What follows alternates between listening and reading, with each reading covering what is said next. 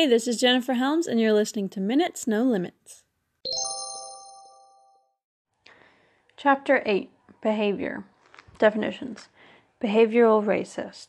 One who is making individuals responsible for the perceived behavior of racial groups and making racial groups responsible for the behavior of individuals. Behavioral anti racist one who is making racial group behavior fictional and individual behavior real. I did eventually make friends, an interracial group who arrived just as my old gear from the Ave became too small for my growing body. I lost the purity of my New York accent and jump shot, but I found living, breathing, laughing friends like Chris, Maya, Joven, and Brandon. My schoolwork did not recover. I never bothered much with class back in Queens. I skipped classes at John Bowne to play spades in the lunchroom and turned out and tuned out teachers like they were bad commercials, doing just enough classwork to stay married to basketball. I was definitely not living up to my academic potential, and as a black teenager in the 90s, my shortcomings didn't go unnoticed or unjudged. The first to notice were the adults around me of my parents' and grandparents' generation. As legal scholar James Forman Jr. documents, the civil rights generation usually evoked Martin Luther King Jr. to shame us. Did Martin Luther King successfully write the likes of Bull Connor so that we could ultimately lose the struggle for civil rights to misguided or malicious members of our own race? asked Washington, D.C. prosecutor Eric Holder at an MLK birthday celebration in 1995. You are costing everybody's freedom, Jesse Jackson told a group of Alabama prisoners that year. You can rise above this if you can change your mind, he added. I appeal to you. Your mother appealed to you. Dr. King died for you. The so called first black president followed suit. It isn't racist for whites to say they don't understand why people put up with gangs on the corner or in the projects or with drugs being sold in the schools or in the open, said President Clinton in 1995. It's not racist for whites to assert that the culture of welfare dependency out of wedlock pregnancy and absent fatherhood cannot be broken by social programs unless there is first more personal responsibility. Black people needed to stop playing race cards, the phrase Peter Collier and David Horowitz used to brand talk of race and racism in 1997. The issue was personal irresponsibility. Indeed, I was irresponsible in high school. It makes anti racist sense to talk about the personal irresponsibility of individuals like me of all races. I screwed up. I could have studied harder. But some of my white friends could have studied harder too, and their failures and irresponsibility didn't somehow tarnish their race. My problems with personal irresponsibility were exacerbated or perhaps even caused by the additional struggles that racism added to my school life from a history of disinterested racist teachers to overcrowded schools to the daily racist attacks that fell on young black boys and girls. There is no question that I could have hurdled that racism and kept on running, but asking every non athletic black person to become an Olympic hurdler and blaming them when they can't keep up is racist. Black person who is asked to be extraordinary just to survive and even worse, the black screw up who faces the abyss after one error, while the right, white screw up is handed second chances and empathy. This shouldn't be surprising. One of the fundamental values of racism to white people is that it makes success attainable for even unexceptional whites, while success, even moderate success, is usually reserved for extraordinary black people. How do we think about my young self, the C or D student, in anti racist terms. The truth is that I should be critiqued as a student. I was undermotivated and distracted and underdisciplined. In other words, a bad student. But I shouldn't be critiqued as a bad black student. I did not represent my race any more than my irresponsible white classmates represented their race. It makes racist sense to talk about personal irresponsibility as it applies to an entire racial group. Racial group behavior is a figment of the racist imagination. Individual behaviors can shape the success of individuals, but policies determine the success of groups. And it is racist power that creates the policies that cause racial inequities. Making individuals responsible for the perceived behavior of racial groups and making whole racial groups responsible for the behavior of individuals are the two ways that behavioral racism infects our perception of the world. In other words, when we believe that a racial group's seeming success or failure redounds to each of its individual members, we've accepted a racist idea. Likewise, when we believe that an individual's seeming success or failure redounds to an entire group, we've accepted a racist idea. These two racist ideas were common currency in the 1990s.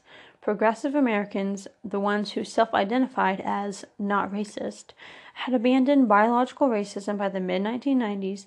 They had gone further. Mostly, they'd abandoned ethnic racism, bodily racism, and cultural racism but they were still sold on behavioral racism, and they carried its torch unwaveringly right up to the present.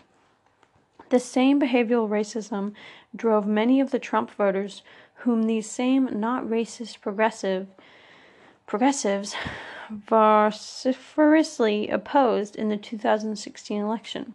They too ascribed qualities to an entire group's these were voters whose political choice correlated with their belief that black people are ruder, lazier, stupider, and crueler than white people. America's black community has turned America's major cities into slums because of laziness, drug use, and sexual promiscuity, fancied Reverend Jamie Johnson, director of Faith Based Center in Trump's Department of Homeland Security after the election. Although black civil rights leaders like to point to a supposedly racist criminal justice system to explain why our prisons house so many black men, it's been obvious for decades that the real culprit is black behavior, argued Jason Riley in 2016. Every time someone racializes behavior, describes something as black behavior, they are expressing a racist idea. To be an anti racist is to recognize there is no such thing as racial behavior. To be anti racist is to recognize there is no such thing as black behavior, let alone irresponsible black behavior. Black behavior is as fictitious as black genes. There is no black gene. No one has ever scientifically established a single black behavioral trait. No evidence has ever been produced, for instance, to prove that black people are louder, angrier, nicer, funnier, lazier, less punctual, more immoral, religious, or dependent, that Asians are more subservient, that whites are greedier. All we have are stories of individual behavior. But individual stories are only proof of the behavior of individuals. Just as race doesn't exist biologically, race doesn't exist behaviorally. But what about the argument that clusters of black people in the South or Asian Americans in New York's Chinatown or white people in the Texas suburbs seem to behave in ways that follow coherent, definable cultural practices? Anti racism means separating the idea of a culture from the idea of behavior. Culture defines a group tradition that a particular racial group might share but that is not shared among all individuals in that racial group or among all racial groups. Behavior defines the inherent human traits and potential that everyone shares. Humans are intelligent and lazy, even as that intelligence and laziness might appear differently across the racialized cultural groups. Behavioral racists see it differently from anti racists and even from each other. In the decades before the Civil War, behavioral racists argued over whether it was freedom or slavery supposed or that that caused supposed mediocre black behavior. To pro-slavery theorists, black behavioral deficiencies stemmed from freedom, either in Africa or among emancipated slaves in America. In the states that retained the ancient relation between white mastery and black slavery, blacks had improved greatly in every respect in numbers, comfort, intelligence, and morals, Secretary of State John C. Calhoun explained to a British critic in 1844. This pro slavery position held after slavery. Freed blacks, cut off from the spirit of white society, their civilizing masters had degenerated into the original African type with behavioral traits ranging from hypersexuality, immorality, criminality, and laziness to poor parenting. Philip Alexander Bruce maintained in his popular 1889 book, The Plantation N-Word as a Free Man.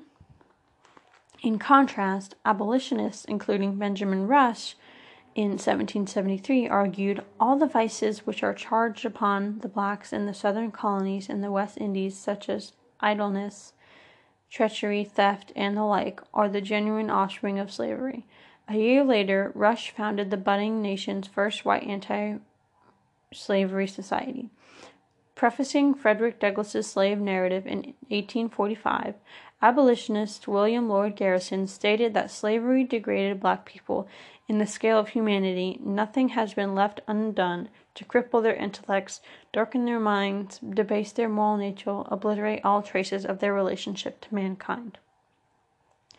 Abolitionists, or rather progressive assimilationists, conjured what I call the oppression inferiority thesis. In their well meaning efforts to persuade Americans about the horrors of oppression, assimilationists argue that oppression has degraded the behaviors of oppressed people. This belief extended into the period after slavery. In his address to the founding meeting of Alexander Crummell's American Black Academy in 1897, W.E.B. Du Bois pictured the first and greatest step toward the settlement of the present, present friction between the races lies in the correction of the immorality, crime, and laziness among the blacks themselves, which still remains as a heritage of slavery. This framing of slavery as a demoralizing force was the mirror image of the Jim Crow historian's framing of slavery as a civilizing force. Both positions led Americans toward behavioral racism. Black behavior demoralized by freedom, or freed black behavior demoralized by slavery. The latest expression of the oppression inferiority thesis is known as post traumatic slave syndrome, or PTSS.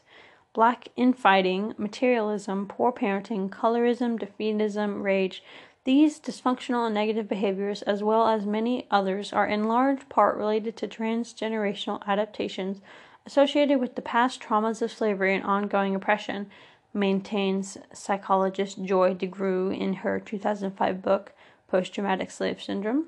Some people believe, based on misleading studies, that these transgenerational adaptations are genetic.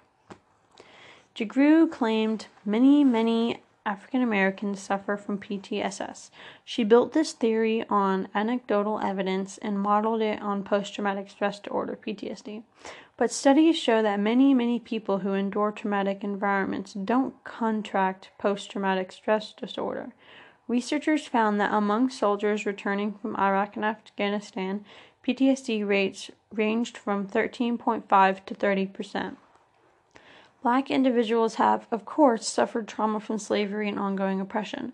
Some individuals throughout history have exhibited negative behaviors related to this trauma.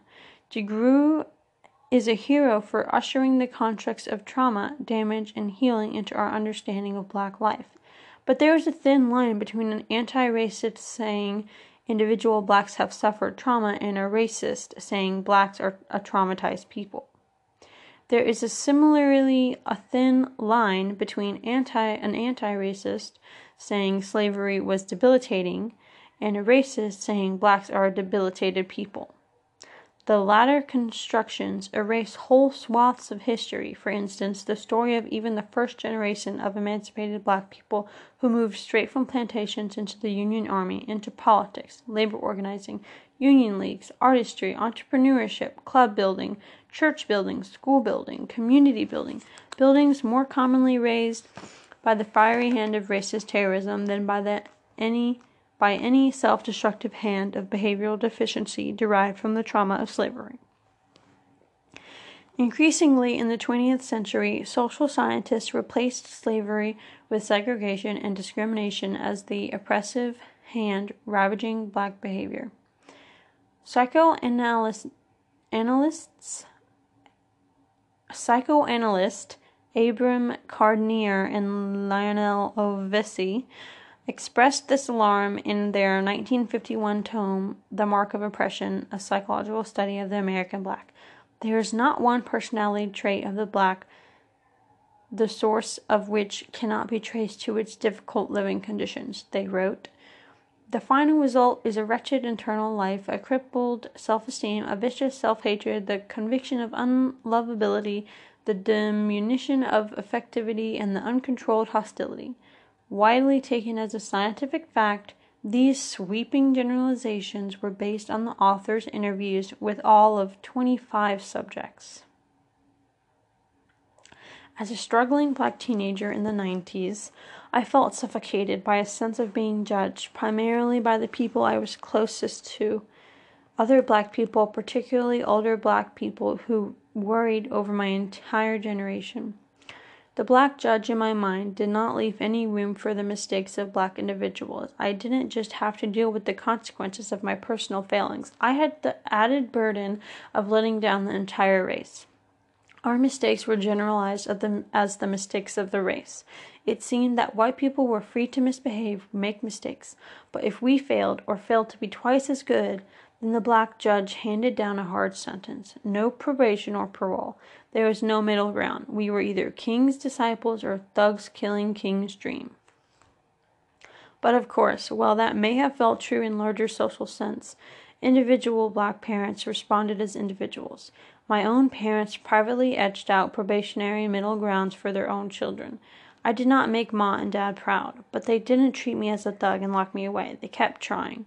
When I was in 11th grade at Stonewall Jackson, my parents nudged me into international back I can't say this word baccalaureate IB classes, and even though I didn't have particularly high expectations for myself, I went along with it.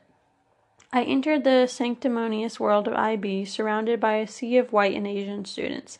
This environment only made my hatred of school more intense, if not for a different reason. I felt stranded, stranded save for an occasional class with my friend Maya, a black teen preparing for Spelman College.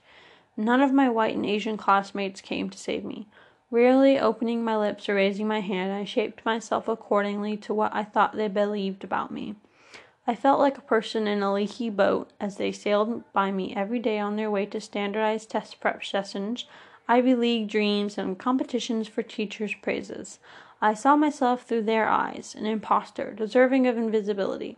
My drowning in the supposed sea of advanced intelligence was imminent. In, imminent. imminent.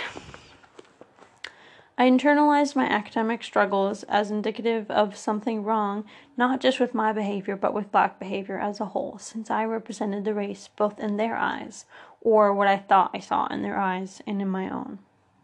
The so called Nations Report card told Americans the same story it first reported the math scores of 8 and 4th graders in 1990, the year I entered 3rd grade. Asian 4th graders scored 37 points, white 32 points, and Latinx 21 points higher than black 4th graders on the standardized math test. By 2017, the scoring, gra- scoring gaps in 4th grade mathematics had slightly narrowed.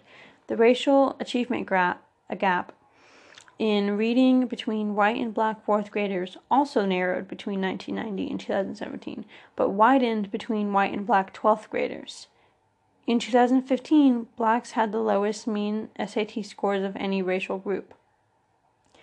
As a high school student, I believe standardized tests effectively measured smarts, and therefore my white and Asian classmates were smarter than me. I thought I was a fool. Clearly, I needed another shaming lesson about how King died for me. Not until my senior year in college did I realize I was a fool for thinking I was a fool. I was preparing for my last major standardized test, the Graduate Record Exam, or GRE, I had already forked over a thousand dollars for a preparatory course feeding the U.S. test prep and private tutoring industry that would grow to 12 billion in 2014 and is projected to reach 17.5 billion in 2020. The courses and private tutors are concentrated in Asian and white communities who, not surprisingly, score the highest on the standardized test. My GRE prep course, for instance, was not taught on my historically black campus. I had to trek over to the campus of a historically white college in Tallahassee. I sat surrounded by white students before a white teacher at Florida State University, a flashback to my lonely boat at Stonewall Jackson.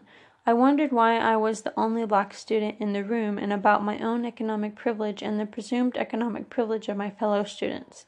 I wondered about another stratum of students who weren't even in the room, the ones who could pay for private tutoring with this teacher.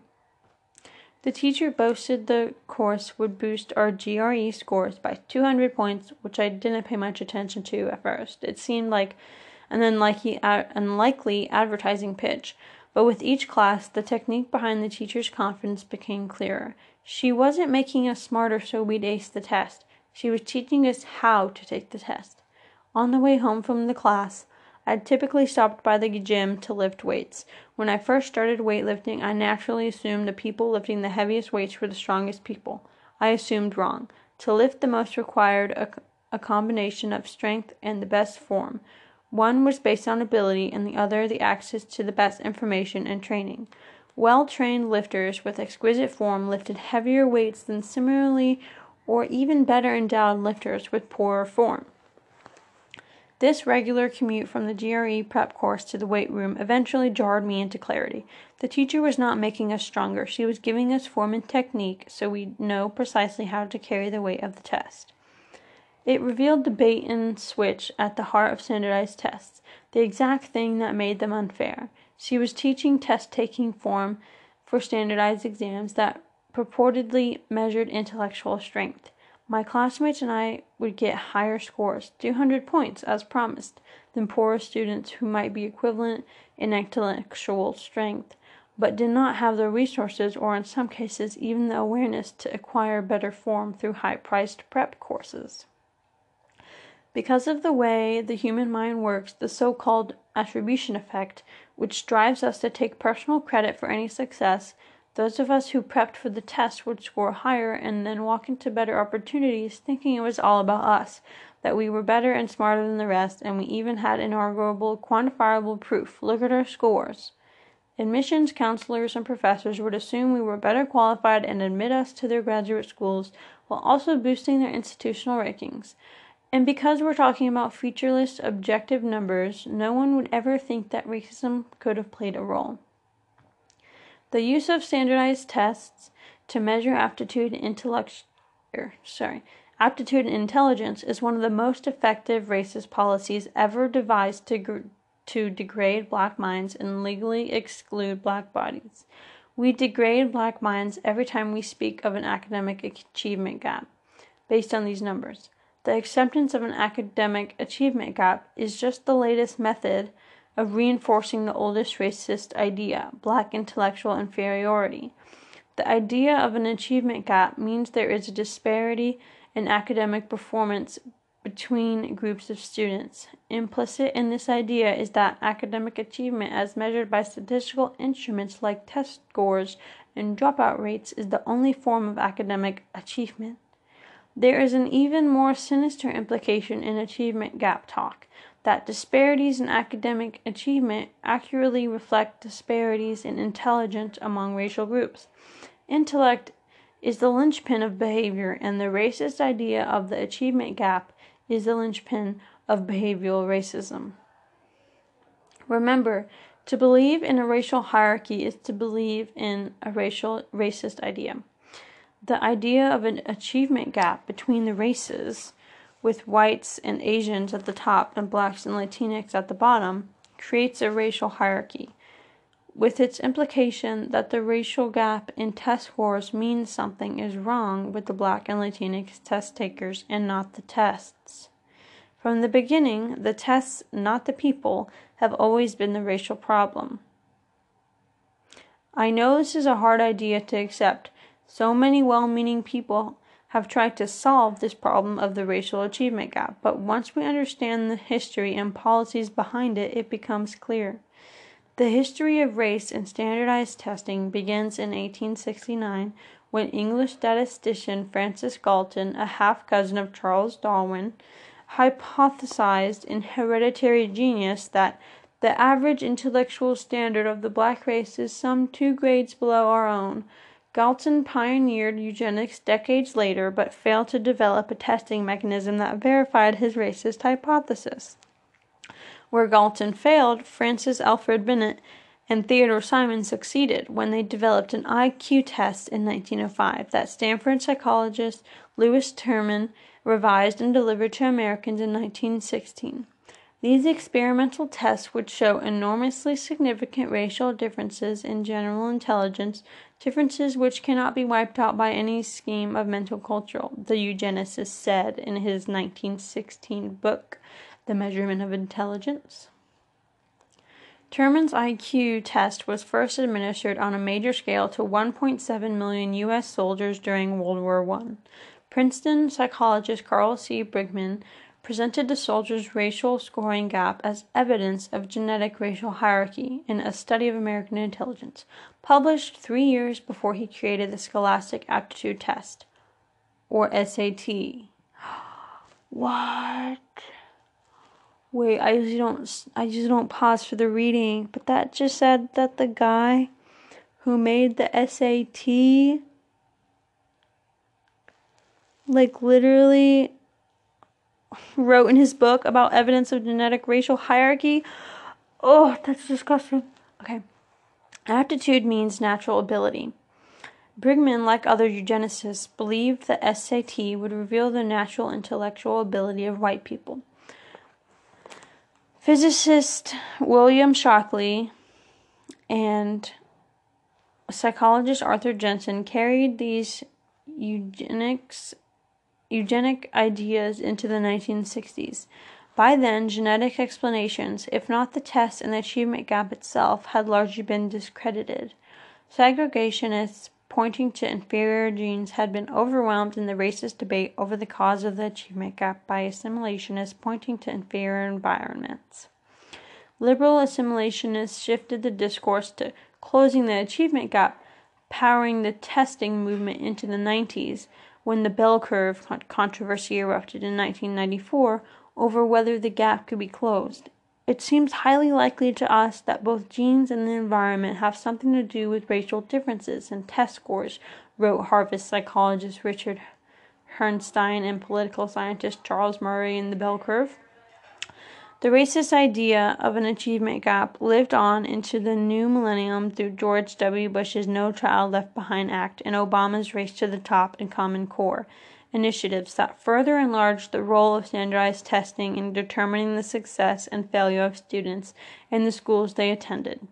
Through these initiatives and many, many others, education reformers banged the drum of the achievement gap to get attention and funding for their equalizing efforts. But what if all along these well meaning efforts at closing the achievement gap have been opening the door to racist ideas? What if different environments led to different kinds of achievement rather than different levels of achievement? What if the intellect of a low testing black child in a poor black school is different from and not inferior, inferior to the intellect of a high testing white child in a rich white school? What if we measured intelligence by how knowledgeable individuals are about their own environments. What if we measured intellect by an individual's desire to know? What if we realized the best way to ensure an effective educational system is not by standardizing our curricula and tests, but by standardizing the opportunities available to all students? In Pennsylvania, a recent statewide study found that at any given poverty level, Districts with a higher proportion of white students receive significantly more funding than districts with more students of color. The chronic underfunding of black schools in Mississippi is a gruesome sight to behold.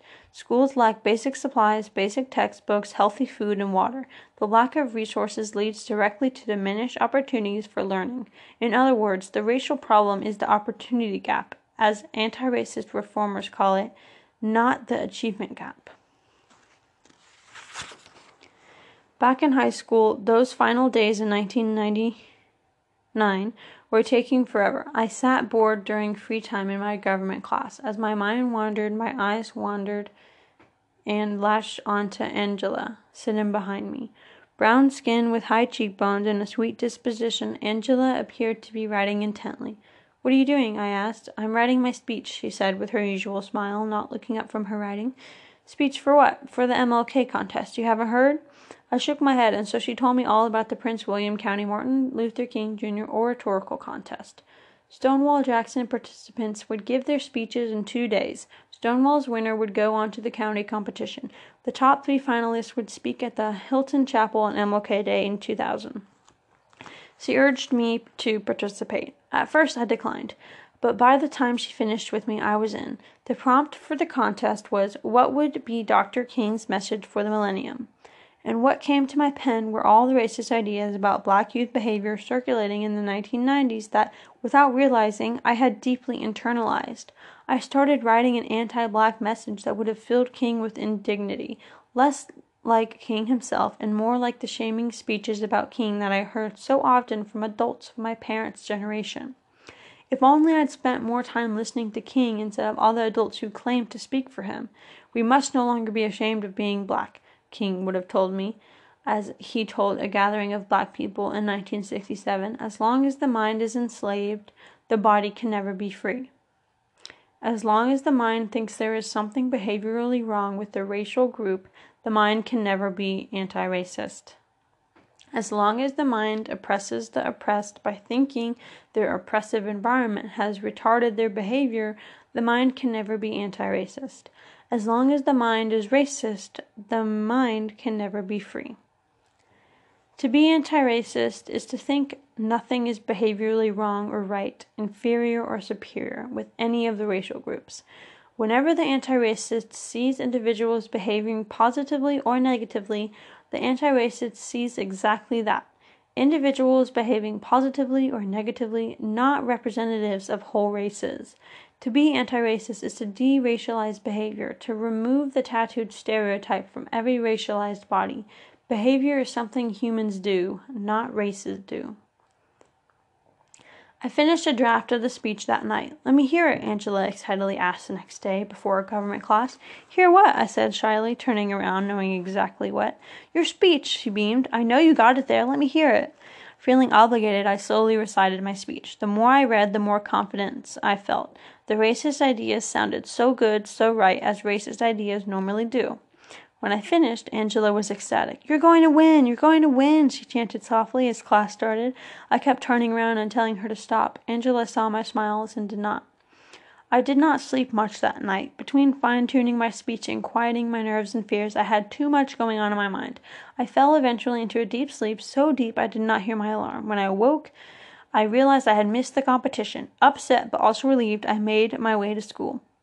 Angela was waiting for me at the competition all morning. After the last participant had spoken to the Stonewall judges, Angela demanded they reconvene when I arrived at school, and she did not take no from them, the same as she didn't take no from me. And sure enough, when I got to school, the judges reconvened for me. Hearing all that Angela did, a storm surge of gratitude washed away my fears and nerves. I was determined to give the speech of my life, and I did. I won, racist ideas and all. Winning started to melt away the shame I felt for myself and my race regarding my academic struggles. The black judge was proud of me. I was more than proud of myself, but my racist insecurity started transforming into racist conceit. The transformation had actually already started when I decided to attend Florida A&M University. It felt right, I told people. I did not disclose to anyone or myself why this historically black university felt right. On my visit during the summer of 1999, everyone gushed about Florida A&M as the biggest and baddest HBCU historically black college and university in the land. Time magazine in their Princeton Review had named it College of the Year in 1997. For the second time in 3 years, Florida A&M had outpaced Harvard in its recruitment of national achievement scholars, the best of the best of black high school students. President Frederick S. Humphries, a six foot five inch bundle of charisma, had personally recruited many of those students while growing his university into the nation's largest HBCU. Whenever we say something just feels right or wrong, we're evading the deeper, perhaps hidden ideas that inform our feelings. But in those hidden places, we find what we really think if we have the courage to face our own naked truths. I did not look within myself to see why Florida A&M just felt right, a reason beyond my desire to be around black excellence. The truth is, I wanted to be I wanted to flee misbehaving black folk. Florida A&M became for me the best of blackness all right. I never could have imagined enrapturing sound, the enrapturing sound of blackness at its peak. Two weeks after landing on campus, I heard it in all its glory.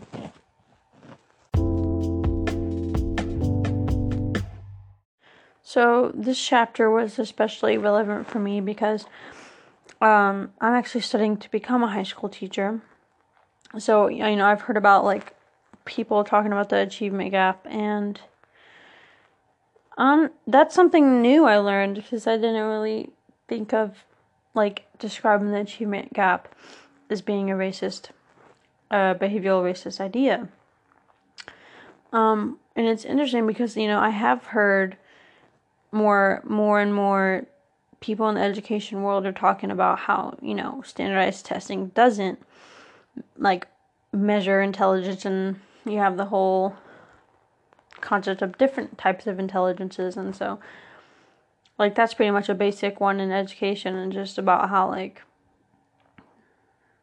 you know that um, just because some kid doesn't do good on a standardized test obviously it doesn't mean he's not intelligent and so it's kind of interesting